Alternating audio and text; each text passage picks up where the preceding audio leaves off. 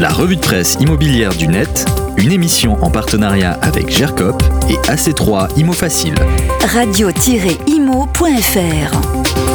Bonjour, un tiers des dossiers crédits immobiliers sont rejetés en ce moment. C'est le chiffre énorme et le constat sévère que fait Meilleur Taux dans une étude que détaillent nos confrères du Figaro Immobilier. En cause, le taux d'endettement, il est supérieur à 40% pour ce tiers des dossiers.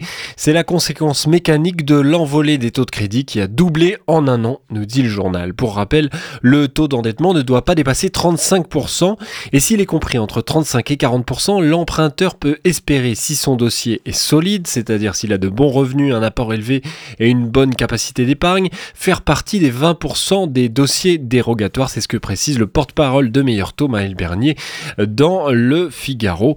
A l'inverse, la part des dossiers dans les clous, où le taux d'endettement est inférieur ou égal à 35%, a beaucoup reculé. De 72% il y a près de deux ans, il est à 58% aujourd'hui. Conséquence, le marché risque de voir les acheteurs et les vendeurs disparaître petit à petit. L'offre des banques a chuté, elle ne prête plus, sauf à leurs très bons clients, dit Maël Bernier de Meilleur Taux dans l'article.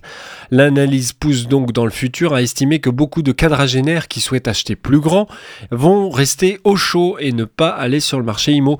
Ils n'ont aucun intérêt à retourner sur le marché, décrypte cette experte du crédit immobilier dans le Figaro.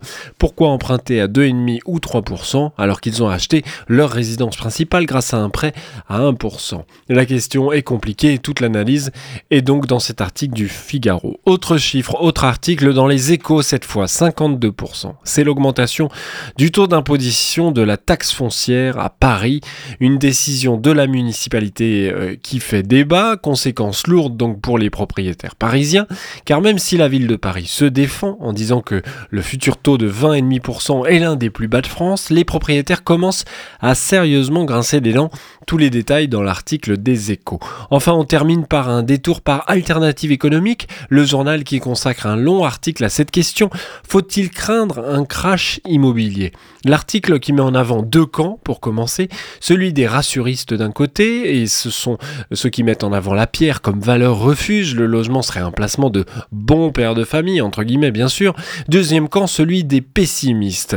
Euh, ce sont depuis des années ceux qui annoncent l'éclatement prochain de la bulle immobilière, avec un écho toujours garanti dans les médias, nous dit Alternative économique.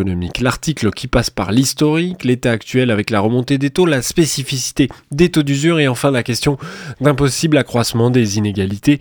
Conséquence en revanche plus inquiétante à long terme, l'assouplissement des conditions de crédit couplé à la baisse des taux euh, ont conduit à une rentabilité anormalement élevée de l'immobilier en France depuis 2000, nous dit le journal, comparativement aux autres classes d'actifs comme les actions ou les obligations.